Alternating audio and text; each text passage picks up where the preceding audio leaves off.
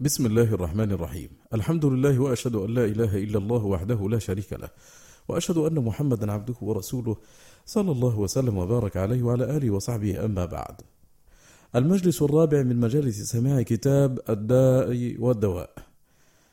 لشيخ الإسلام ابن القيم رحمه الله تعالى يقرأ عليكم عمرو البسطي.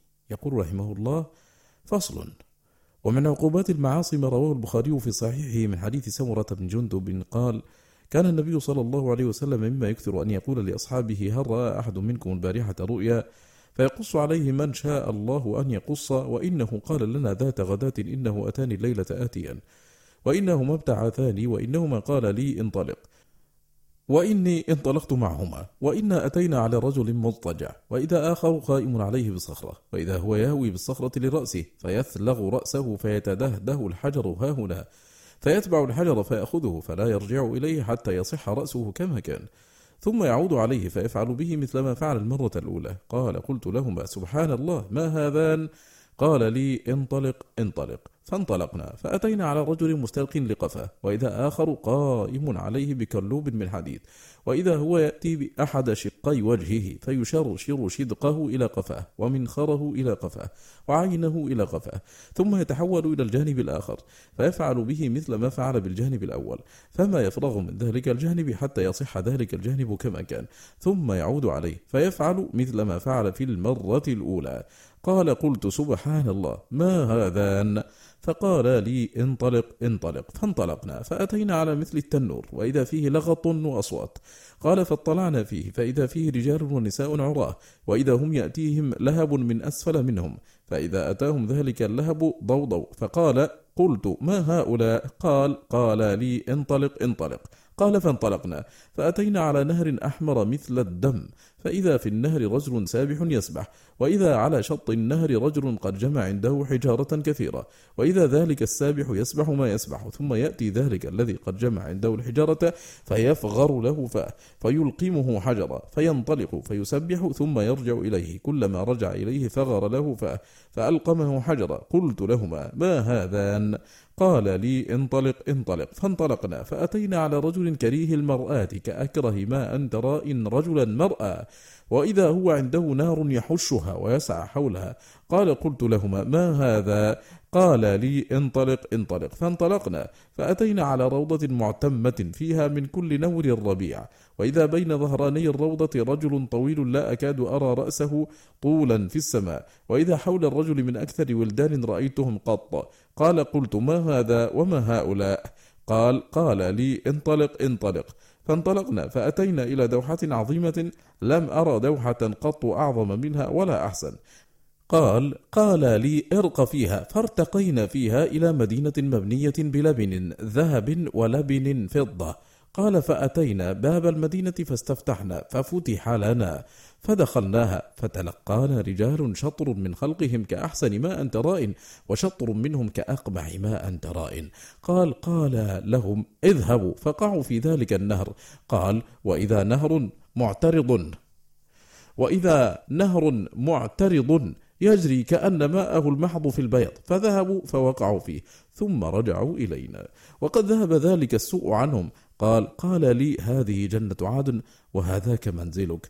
قال فسمى بصري صعدا فإذا قصر مثل الربابة البيضاء. قال قال لي هذاك منزلك. قال قلت لهما بارك الله فيكما فذراني فأدخله. قال أما الآن فلا وأنت داخله. قال قلت لهما فإني رأيت منذ الليلة عجبا فما هذا الذي رأيت؟ قال قال لي أما إنا سنخبرك. أما الرجل الأول الذي أتيت عليه يثلغ رأسه بالحجر فإنه الرجل يأخذ القرآن فيرفضه وينام عن الصلاة المكتوبة.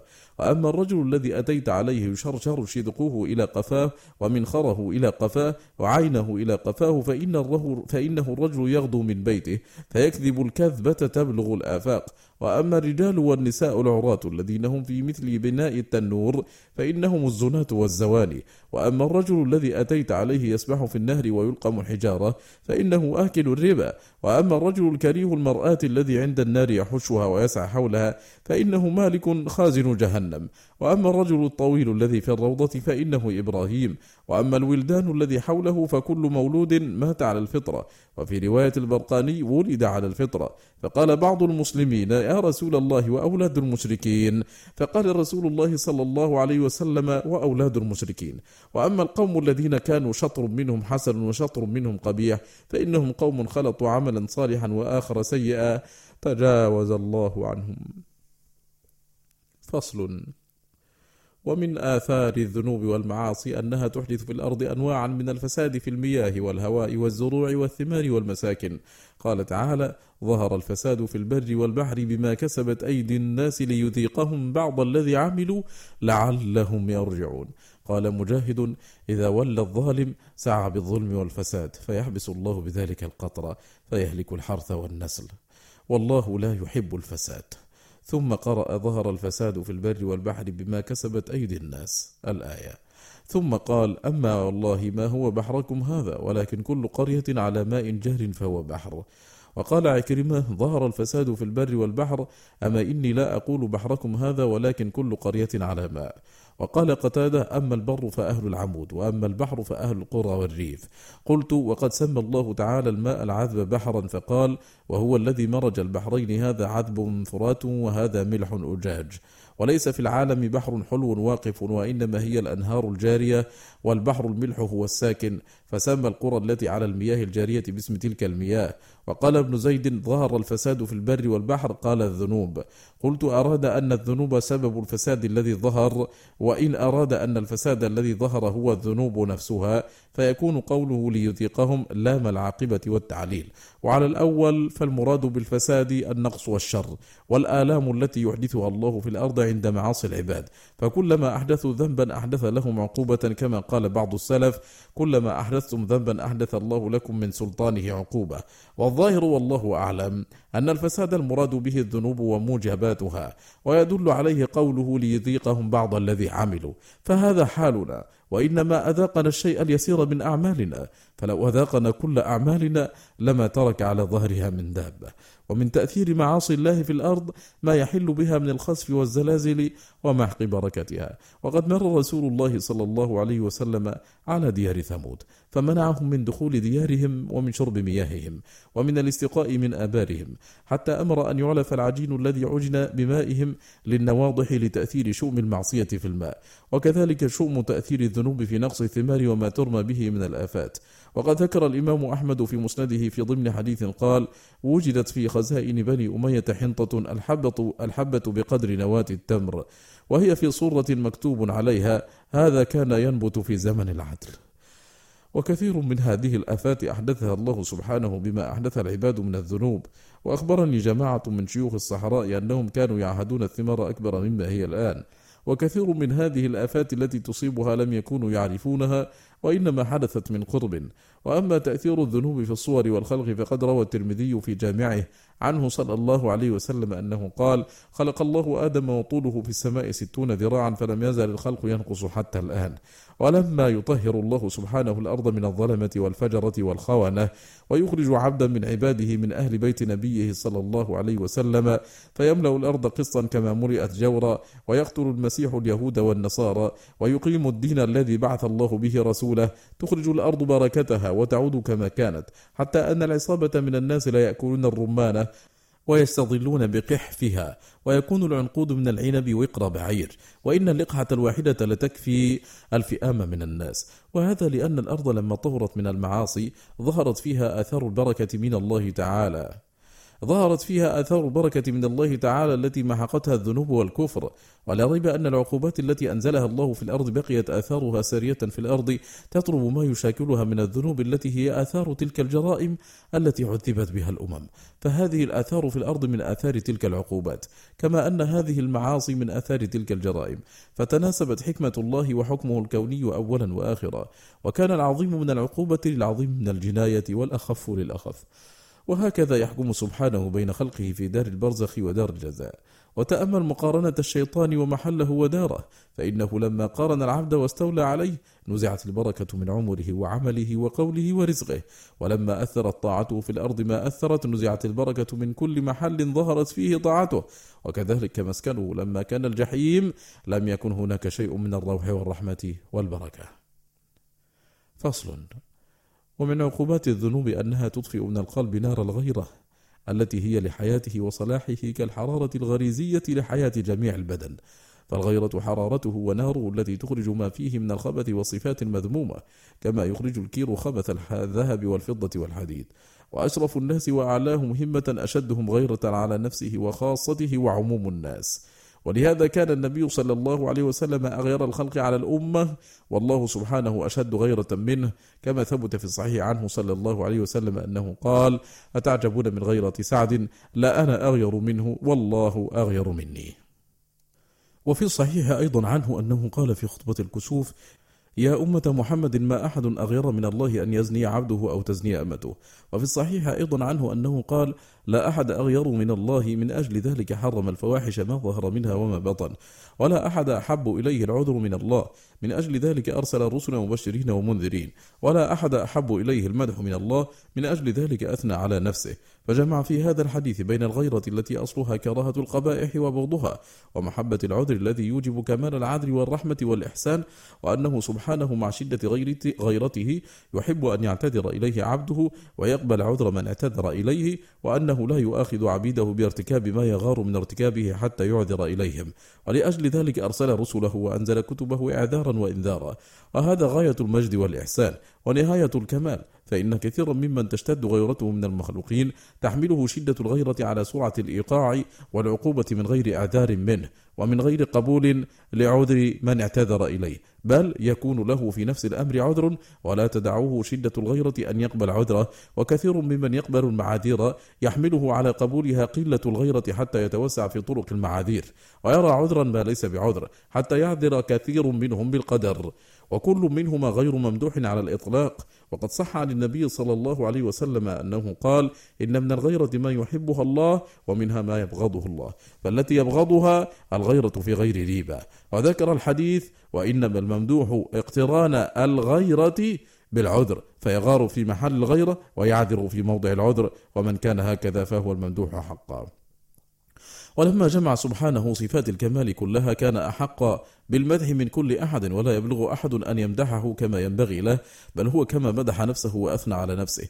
فالغيور قد وافق ربه سبحانه في صفة من صفاته ومن وافق الله في صفة من صفاته قادته تلك الصفة إليه بزمامه وأدخلته على ربه وأدنته منه وقربته من رحمته وصيرته محبوبا له. فإنه سبحانه رحيم يحب الرحماء كريم يحب الكرماء عليم يحب العلماء قوي يحب المؤمن القوي وهو أحب إليه من المؤمن الضعيف. حيي يحب أهل الحياء جميل يحب الجمال وتر يحب الوتر. ولو لم يكن في الذنوب والمعاصي إلا أنها توجب لصاحبها ضد هذه الصفات وتمنعه من الاتصاف بها لكفى بها عقوبة. فإن الخطرة تنقلب وسوسة والوسوسة تصير إرادة والإرادة تقوى فتصير عزيمة. ثم تصير فعلا ثم تصير صفة لازمة وهيئة ثابتة راسخة وحينئذ يتعذر الخروج منها كما يتعذر عليه الخروج من صفاته القائمة به. والمقصود أنه كلما اشتدت ملابسته الذنوب أخرجت من القلب الغيرة على نفسه وأهله وعموم الناس. وقد تضعف القلب جدا حتى لا يستقبح حتى لا يستقبح بعد ذلك القبيح لا من نفسه ولا من غيره. وإذا وصل إلى هذا الحد فقد دخل في باب الهلاك. وكثير من هؤلاء لا يقتصر على عدم الاستقباح بل يحسن الفواحش والظلم لغيره ويزينه له ويدعوه إليه ويحثه عليه ويسعى له في تحصيله. ولهذا كان الديوث أخبث خلق الله والجنة حرام عليه. وكذلك محلل الظلم والبغي لغيره ومزينه له. فانظر ما الذي حملت عليه قلة الغيرة. وهذا يدلك على أن أصل الدين الغيرة ومن لا غيرة له لا دين له. فالغيرة تحمي القلب فتحمى له الجوارح فتدفع السوء والفواحش وعدم الغيرة يميت القلب فتموت الجوارح فلا يبقى عندها دفع البتة ومثل الغيرة في القلب كمثل القوة التي تدفع المرض وتقاومه. فإذا ذهبت القوة وجد الداء المحل قابلا ولم يجد دافعا فتمكن فكان الهلاك. ومثلها مثل صياصي الجاموس التي يدفع بها عن نفسه وولده فإذا كسرت طمع فيه عدوه. فصل. ومن عقوباتها ذهاب الحياء الذي هو مادة الحياة للقلب وهو أصل كل خير وذهابه ذهاب الخير أجمعه. وفي الصحيح عنه صلى الله عليه وسلم أنه قال الحياء خير كله. وقال إن مما أدرك الناس من كلام النبوة الأولى إذا لم تستحي فاصنع ما شئت. وفيه تفسيران. أحدهما أنه على التهديد والوعيد والمعنى ما لم يستحي فإنه يصنع ما يشاء ما شاء من القبائح. إذا الحامل على تركها الحياء فإذا لم يكن هناك حياء يزعه من القبائح فإنه يواقعها. وهذا تفسير أبي عبيد. والثاني أن الفعل إذا لم تستحي منه من الله فافعله وإنما الذي ينبغي تركه ما يستحي منه من الله. وهذا تفسير الإمام أحمد في رواية ابن هانئ. فعلى الأول يكون تهديدا كقوله واعملوا ما شئتم وعلى الثاني يكون إذنا وإباحة. فإن قيل فهل من سبيل إلى حمله على المعنيين؟ قلت لا ولا على قول من يحمل المشترك على جميع معانيه. لما بين الإباحة والتهديد من المنافاة؟ ولكن اعتبار أحد المعنيين يوجب اعتبار الآخر. والمقصود أن الذنوب تضعف الحياء من العبد حتى ربما انسلخ منه بالكلية حتى أنه ربما لا يتأثر بعلم الناس بسوء حاله ولا باطلاعهم عليه. بل كثير منهم يخبر عن حاله وقبيح ما يفعله والحامل له على ذلك انسلاخه من الحياء. وإذا وصل العبد إلى هذه الحال لم يبق في صلاحه مطمع كما قيل وإذا رأى إبليس طلعة وجهه حيا وقال فديت من لا يفلح والحياء مشتق من الحياة والغيث يسمى حيا بالقصر لأن به حياة الأرض والنبات والدواب وكذلك بالحياء حياة الدنيا والآخرة. فمن لا حياء فيه ميت في الدنيا شقي في الآخرة. وبين الذنوب وبين قلة الحياء وعدم الغيرة تلازم من الطرفين وكل منهما يستدعي الآخر ويطلبه حثيثا. ومن استحيا من الله عند معصيته استحيا الله من عقوبته يوم يلقاه. ومن لم يستحي من معصيته لم يستحي من عقوبته. فصل. ومن عقوبات الذنوب أنها تضعف في القلب تعظيم الرب جل جلاله وتضعف وقاره في قلب العبد ولا بد. شاء أم أبى. ولو تمكن وقار الله وعظمته في قلب العبد لما تجرأ على معاصيه. وربما اغتر المغتر وقال إنما يحملني على المعاصي حسن الرجاء وطمع في عفوه لا ضعف عظمته في قلبي وهذا من مغالطة النفس. فإن عظمة الله وجلاله في قلب العبد وتعظيم حرماته تحول بينه وبين الذنوب. فالمتجرئون على معاصيه ما قدروه حق قدره وكيف يقدره حق قدره أو يعظمه ويكبره ويرجو وقاره ويجله من يهون عليه أمره ونهيه هذا من أمحل المحال. هذا من أمحل المحال وأبين الباطل. وكفى بالعاصي عقوبة أن يضمحل من قلبه تعظيم الله جل جلاله وتعظيم حرماته ويهون عليه حقه. ومن بعض عقوبة هذا أن يرفع الله عز وجل مهابته من قلوب الخلق ويهون عليهم ويستخفون به كما هان عليه أمره واستخف به. فعلى قدر محبة العبد لله يحبه الناس وعلى قدر خوفه من الله يخافه الناس وعلى قدر تعظيمه لله وحرماته يعظم الناس حرماته. وكيف ينتهك عبد حرمات الله ويطمع أن لا ينتهك الناس حرماته؟ أم كيف يهون عليه حق الله ولا يهونه الله على الناس؟ أم كيف يستخف بمعاصي الله ولا يستخف به الخلق؟ وقد أشار سبحانه إلى هذا في كتابه عند ذكر عقوبات الذنوب وأنه أركس أربابها بما كسبوا وغطى على قلوبهم وطبع عليها بذنوبهم وأنه نسيهم كما نسوه وأهانوه وأهانهم كما أهانوا دينه وضيعهم كما ضيعوا أمره. ولهذا قال تعالى في آية سجود المخلوقات له ومن يهن الله فما له من مكرم فإنهم لما هان عليهم السجود له واستخفوا به ولم يفعلوه أهانهم الله فلم يكن لهم من مكرم بعد أن أهانهم. ومن ذا يكرم من أهانه الله أو يهين من أكرمه الله؟ فصل. ومن عقوباتها أنها تستدعي نسيان الله لعبده وتركه وتخليته بينه وبين نفسه وشيطانه. وهناك الهلاك الذي لا يرجى معه نجاة. قال تعالى يا أيها الذين آمنوا اتقوا الله ولتنظر نفس ما قدمت لغد واتقوا الله إن الله خبير بما تعملون ولا تكونوا كالذين نسوا الله فأنساهم أنفسهم أولئك هم الفاسقون فأمر بتقواه ونهى أن يتشبه عباده المؤمنون بمن نسيه بترك تقواه وأخبر أنه عاقب من ترك التقوى بأنه أنساه نفسه أي أنساه مصالحها وما ينجيها من عذابه وما يوجب له الحياة الأبدية وكمال لذتها وسرورها ونعيمها. فأنساه ذلك كله جزاء لما نسيه من عظمته وخوفه والقيام بأمره. فترى العاصي مهملا لمصالح نفسه مضيعا لها. قد أغفل الله قلبه عن ذكره واتبع هواه وكان أمره فرطا. قد انفرطت عليه مصالح دنياه وآخرته. وقد فرط في سعادته الأبدية واستبدل بها أدنى ما يكون من لذة. إنما هي سحابة صيف أو خيال طيف. أحلام نوم أو كظل زائل. إن اللبيب بمثلها لا يخدع. وأعظم العقوبات نسيان العبد لنفسه وإهماله لها وإضاعته حظها ونصيبها من الله. وبيعها ذلك بالغبن والهوان وأوخس الثمن. فضيع من لا غنى له عنه ولا عوض له منه. واستبدل به من عنه كل الغنى ومنه كل العوض. من كل شيء إذا ضيعته عوض وما من الله إن ضيعته عوض. فالله سبحانه يعوض عن كل ما سواه ولا يعوض منه شيء.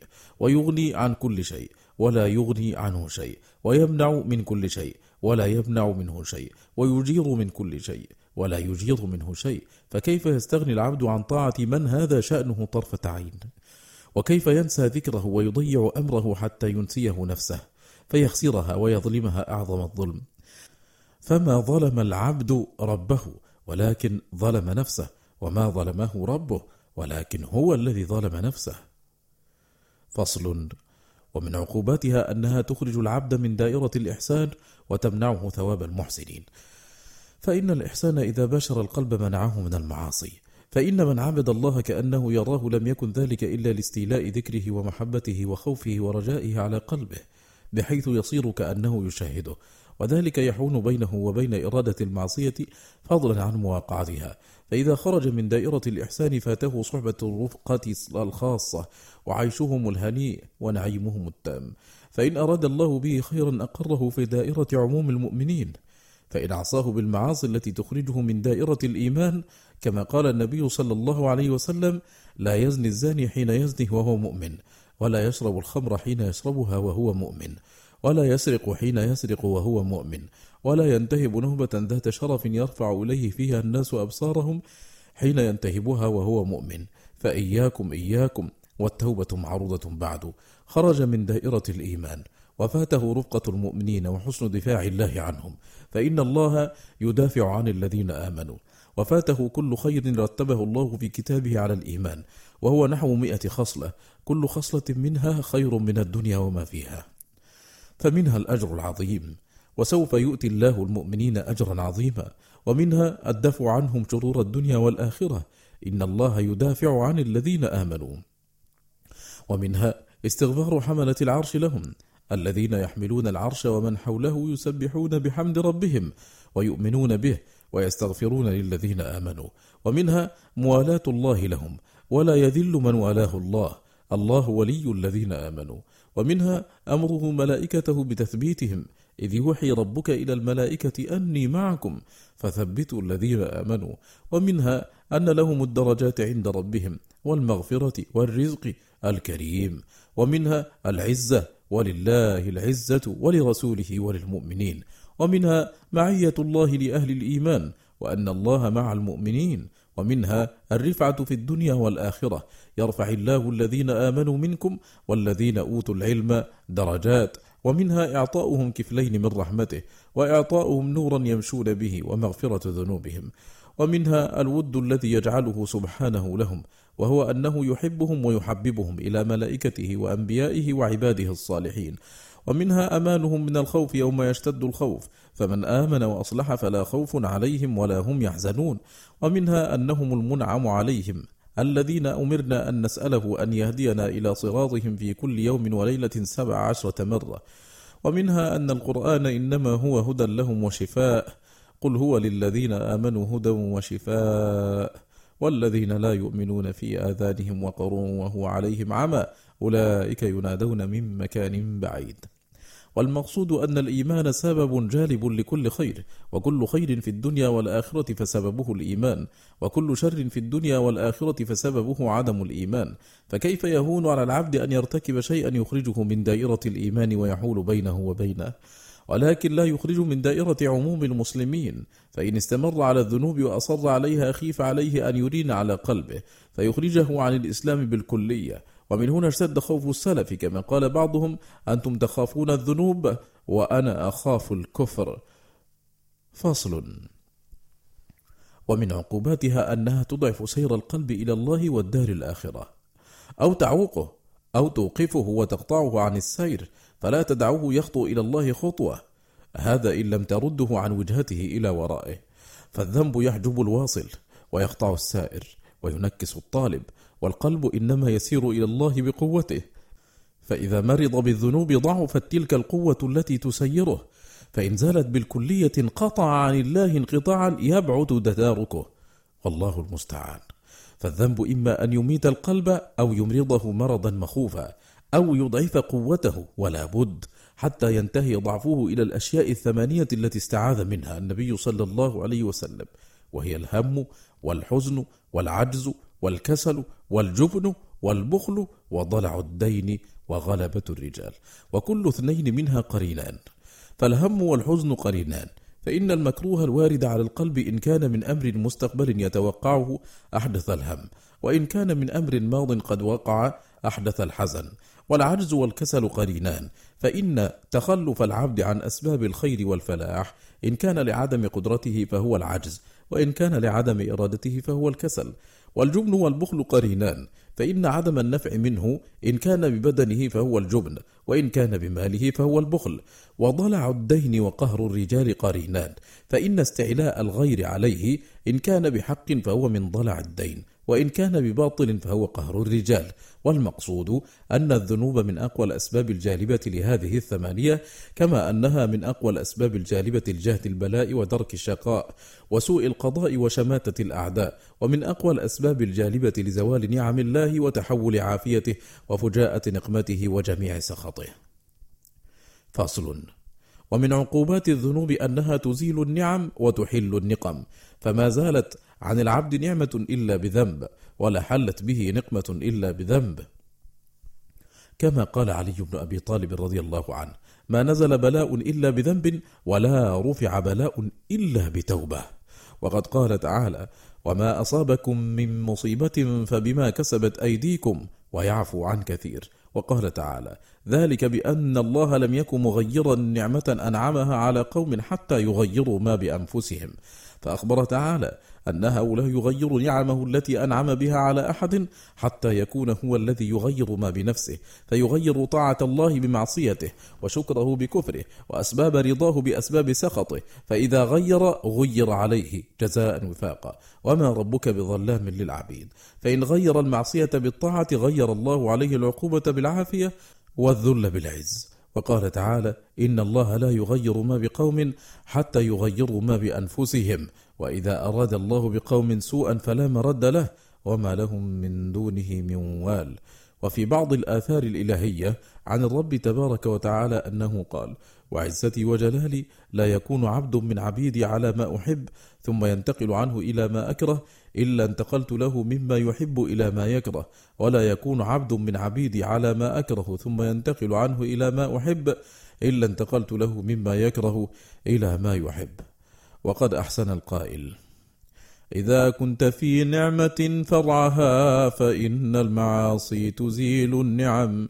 وحطها بطاعة رب العباد فرب العباد سريع النقم.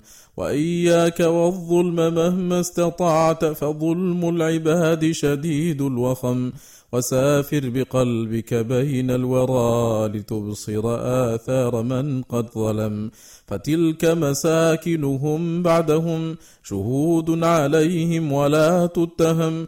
وما كان شيء عليهم أضر من الظلم وهو الذي قد قصم فكم تركوا من جنان ومن قصور وأخرى عليهم أطم. طلوا بالجحيم وفات النعيم وكان الذين لهم كالحلم. فصل. ومن عقوباتها ما يلقيه الله سبحانه من الرعب والخوف في قلب العاصي فلا تراه إلا خائفا مرعوبا. فإن الطاعة حصن الله الأعظم. الذي من دخله كان من الآمنين من عقوبة الدنيا والآخرة. ومن خرج عنه أحاطت به المخاوف من كل جانب. فمن أطاع الله انقلبت المخاوف في حقه أمانا ومن عصاه انقلبت مآمنه مخاوف. فلا تجد العاصي إلا وقلبه كأنه بين جناحي طائر. إن حركت الريح الباب قال جاء الطلب وإن سمع وقد وقع قدم خاف أن يكون نذيرا بالعطب يحسب كل صيحة عليه وكل مكروه قصدا إليه فمن خاف الله آمنه من كل شيء ومن لم يخف الله أخافه من كل شيء. بذا قضى الله بين الناس مذ خلقوا أن المخاوف والإجرام في قرانه. فصل. ومن عقوباتها أنها توقع الوحشة العظيمة في القلب فيجد المذنب نفسه مستوحشا قد وقعت الوحشة بينه وبين ربه وبينه وبين الخلق وبينه وبين نفسه وكلما كثرت الذنوب اشتدت الوحشة. وأمر العيش عيش المستوحشين الخائفين وأطيب العيش عيش المستأنسين. فلو نظر العاقل ووازن بين لذة المعصية وما توقعه من الخوف والوحشة لعلم سوء حاله وعظيم غبنه إذ باع أنس الطاعة وأمنها وحلاوتها بوحشة المعصية وما توجبه من الخوف. فإن كنت قد أوحشتك الذنوب فدعها إذا شئت واستأنسي. وسر المسألة أن الطاعة توجب القرب من الرب. وكلما اشتد القرب قوي الأنس والمعصية توجب البعد من الرب وكلما ازداد البعد قويت الوحشة.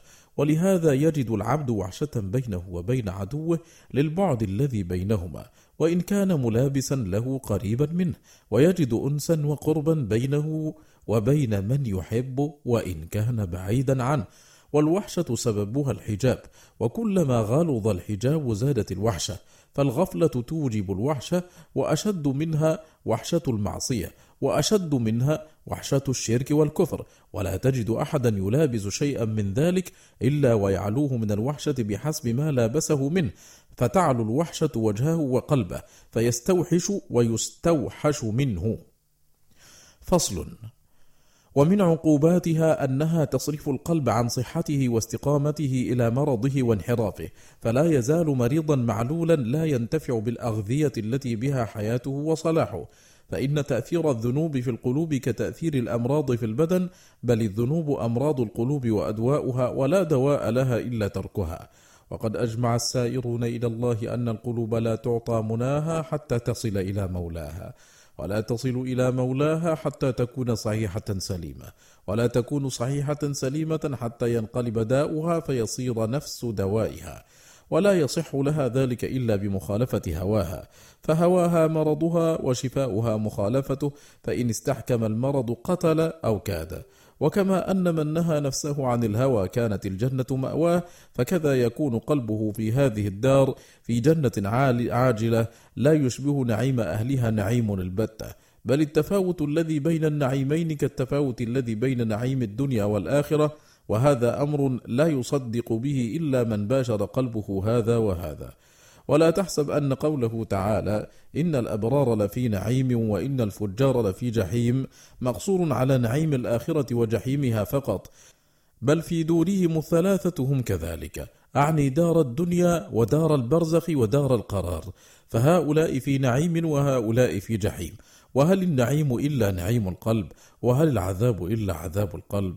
وأي عذاب أشد من الخوف والهم والحزن وضيق الصدر وإعراضه عن الله والدار الآخرة وتعلقه بغير الله وانقطاعه عن الله بكل واد منه شعبة وكل شيء تعلق به وأحبه من دون الله فإنه يسومه سوء العذاب فكل من أحب شيئا غير الله عذب به ثلاث مرات في هذه الدار فهو يعذب به قبل حصوله حتى يحصل. فإذا حصل عذب به حال حصوله بالخوف من سلبه وفواته والتنغيص والتنكيد عليه وأنواع المعارضات. فإذا سلبه اشتد عذابه عليه فهذه ثلاثة أنواع من العذاب في هذه الدار. وأما في البرزخ فعذاب يقارنه ألم الفراق الذي لا يرجو عوده وألم فوات ما فاته من النعيم العظيم باشتغاله بضده. وألم الحجاب عن الله وألم الحسرة التي تقطع الأكباد فالهم والغم والحسرة والحزن تعمل في نفوسهم نظير ما تعمل الهوام والديدان في أبدانهم بل عملها في النفوس دائم مستمر حتى يردها الله إلى أجسادها فحينئذ ينتقل العذاب إلى نوع هو أدهى وأمر. فأين هذا من نعيم من يرقص قلبه طربا وفرحا وأنسا بربه واشتياقا إليه وارتياحا بحبه وطمأنينة بذكره حتى يقول بعضهم في حال نزعه وطرباه ويقول الآخر إن كان أهل الجنة في مثل هذه الحال إنهم لفي عيش طيب. ويقول الآخر مساكين أهل الدنيا خرجوا منها وما ذاقوا لذيذ العيش فيها وما ذاقوا أطيب ما فيها. ويقول الآخر لو علم الملوك وأبناء الملوك ما نحن فيه لجالدون عليه بالسيوف. ويقول الآخر إن في الدنيا جنة من لم يدخلها لم يدخل جنة الآخرة. فيا من باع حظه الغالي بأبخس الثمن وغبن كل الغابن في هذا العقد وهو يرى أنه قد غبن. إذا لم يكن لك خبرة بقيمة السلع فسأل المقومين فيا عجبا من بضاعة معك. الله يشتريها وثمنها جنة المأوى. والسفر الذي جرى على يده عقد التبايع وضمن الثمن عن المشتري هو الرسول وقد بعتها بغاية الهوان. إذا كان هذا فعل عبد بنفسه فمن ذا له من بعد ذلك يكرمه ومن يهن الله فما له من مكرم إن الله يفعل ما يشاء. فصل. ومن عقوباتها أنها تعمي بصيرة القلب وتطمس نوره وتسد طرق العلم وتحجب مواد الهداية. وقد قال مالك للشافعي لما اجتمع به ورأى تلك المخايل إني أرى الله قد ألقى على قلبك نورا فلا تطفئه بظلمة المعصية. ولا يزال هذا النور يضعف ويضمحل وظلام المعصية يقوى حتى يصير القلب في مثل الليل البهيم. فكم من مهلك يسقط فيه وهو لا يبصره كأعمى خرج بالليل في طريق ذات مهالك ومعاطب فيا عزة السلامة ويا سرعة العطب. ثم تقوى تلك الظلمات وتفيض من القلب إلى الجوارح فيغشى الوجه منها سواد بحسب قوتها وتزايدها. فإذا كان عند الموت ظهرت في البرزخ فامتلأ القبر ظلمة. كما قال النبي صلى الله عليه وسلم إن هذه القبور ممتلئة على أهلها ظلمة وإن الله منورها بصلاة عليهم. فإذا كان يوم المعاد وحشر الأجساد علت الوجوه علوا ظاهرا يراه كل أحد حتى يصير الوجه أسود مثل الحممة. فيا لها عقوبة لا توازن لا توازن لذات الدنيا بأجمعها من أولها إلى آخرها. فكيف بقسط العبد المنغص المنكد المتعب في زمن إنما هو ساعة من حلم؟ فالله المستعان. فصل. ومن عقوباتها أنها تصغر النفس وتقمعها وتدسيها وتحقرها حتى تصير أصغر شيء وأحقره كما أن الطاعة تنميها وتزكيها وتكبرها. قال تعالى قد أفلح من زكاها وقد خاب من دساها والمعنى قد أفلح من كبرها وأعلاها بطاعة الله وأظهرها وقد خسر من أخفاها وحقرها وصغرها بمعصية الله وأصل التدسية الإخفاء ومنه قوله تعالى يدسه في التراب فالعاصي يدس نفسه في المعصية ويخفي مكانها ويتوارى من الخلق من سوء ما يأتي به قد انقمع عند نفسه وانقمع عند الله وانقمع عند الخلق. فالطاعة والبر تكبر النفس وتعزها وتعليها حتى تصير أشرف شيء وأكبره وأزكاه وأعلاه. ومع ذلك فهي أذل شيء وأحقره وأصغره لله تعالى. وبهذا الذل حصل لها هذا العز والشرف والنمو. فما صغر النفوس مثل معصية الله وما كبرها وشرفها ورفعها مثل طاعة الله. فصل.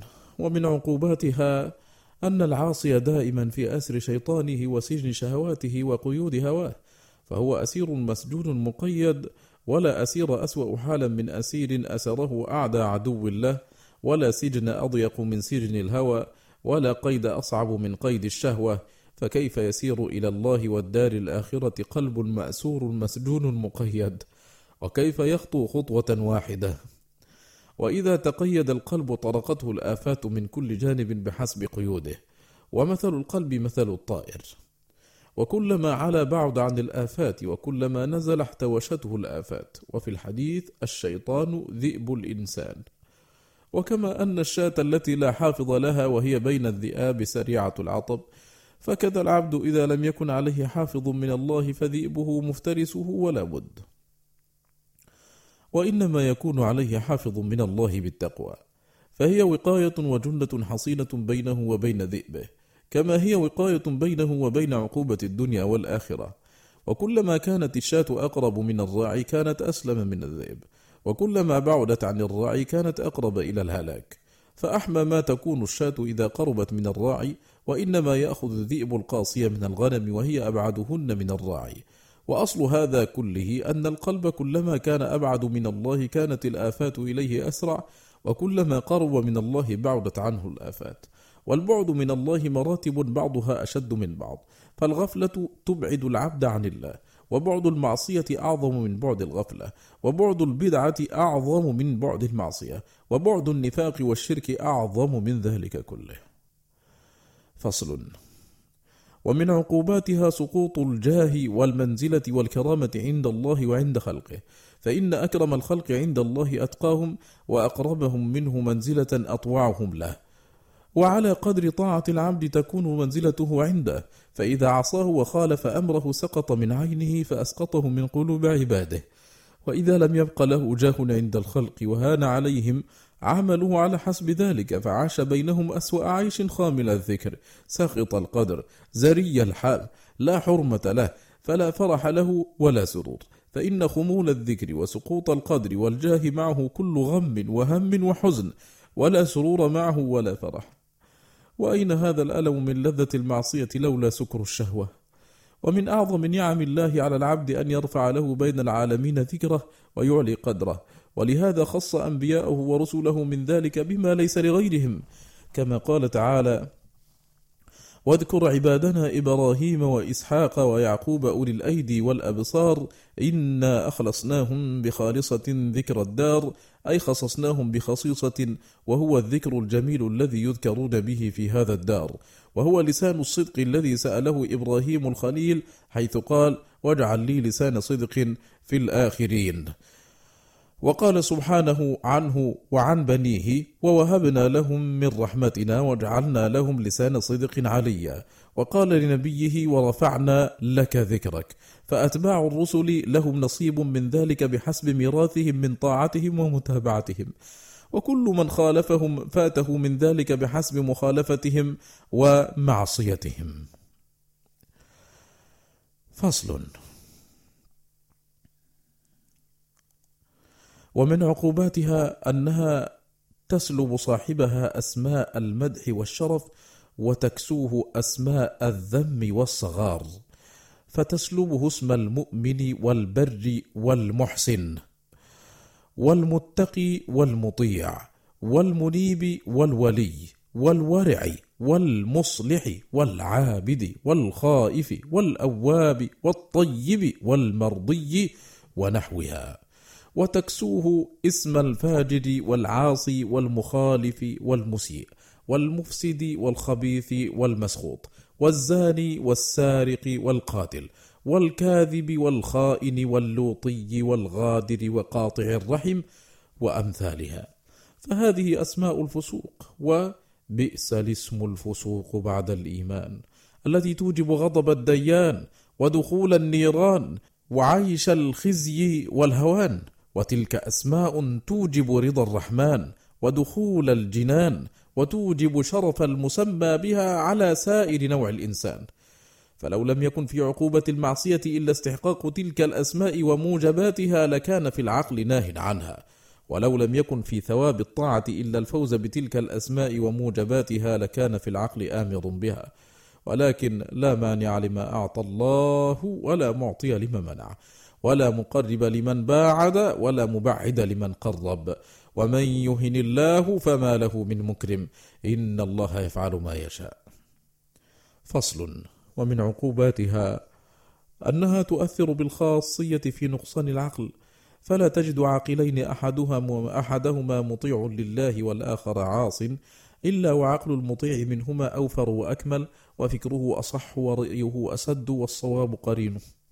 ولهذا تجد خطاب القرآن إنما هو مع أولي العقول والألباب كقوله واتقون يا أولي الألباب وقوله فاتقوا الله يا أولي الألباب الذين آمنوا وقوله وما يذكر إلا أولي الألباب ونظائر ذلك كثيرة.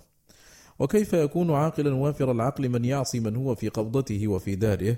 وهو يعلم أنه يراه ويشاهده فيعصيه وهو بعينه غير متوار عنه ويستعين بنعمه على مساخطه ويستدعي كل وقت غضبه عليه ولعنته له وإبعاده من قربه وطرده عن بابه وإعراضه عنه وخذلانه له والتخلية بينه وبين نفسه وعدوه وسقوطه من عينه وحرمانه روح رضاه وحبه وقرة العين بقربه والفوز بجواره والنظر إلى وجهه في زمرة أوليائه إلى أضعاف أضعاف ذلك من كرامة أهل الطاعة وأضعاف أضعاف ذلك من عقوبة أهل المعصية.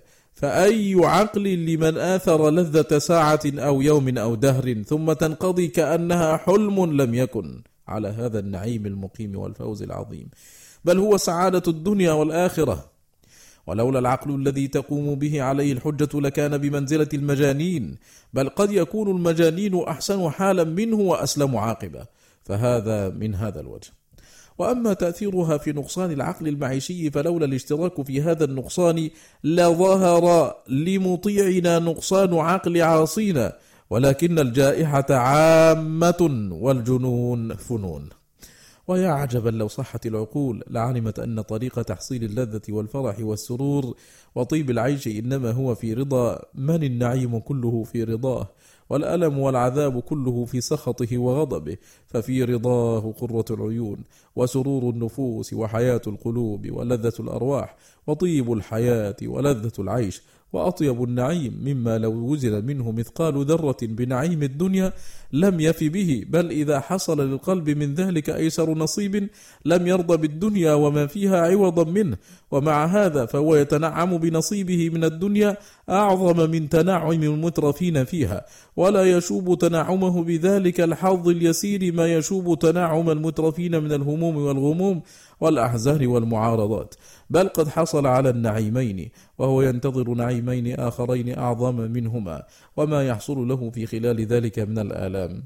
فالأمر كما قال الله سبحانه إن تكونوا تألمون فإنهم يألمون كما تألمون وترجون من الله ما لا يرجون فلا إله إلا الله ما أنقص عقل من باع الدر بالبعر والمسك بالرجيع ومرافقة الذين أنعم الله عليهم من النبيين والصديقين والشهداء والصالحين بمرافقة الذين غضب الله عليهم ولعنهم وأعد لهم جهنم وساءت مصيرا. إلى هنا ينتهي مجلسنا هذا. على خير بإذن الله نلقاكم وصلى الله وسلم وبارك على سيدنا محمد وآله وصحبه والسلام عليكم ورحمة الله تعالى وبركاته.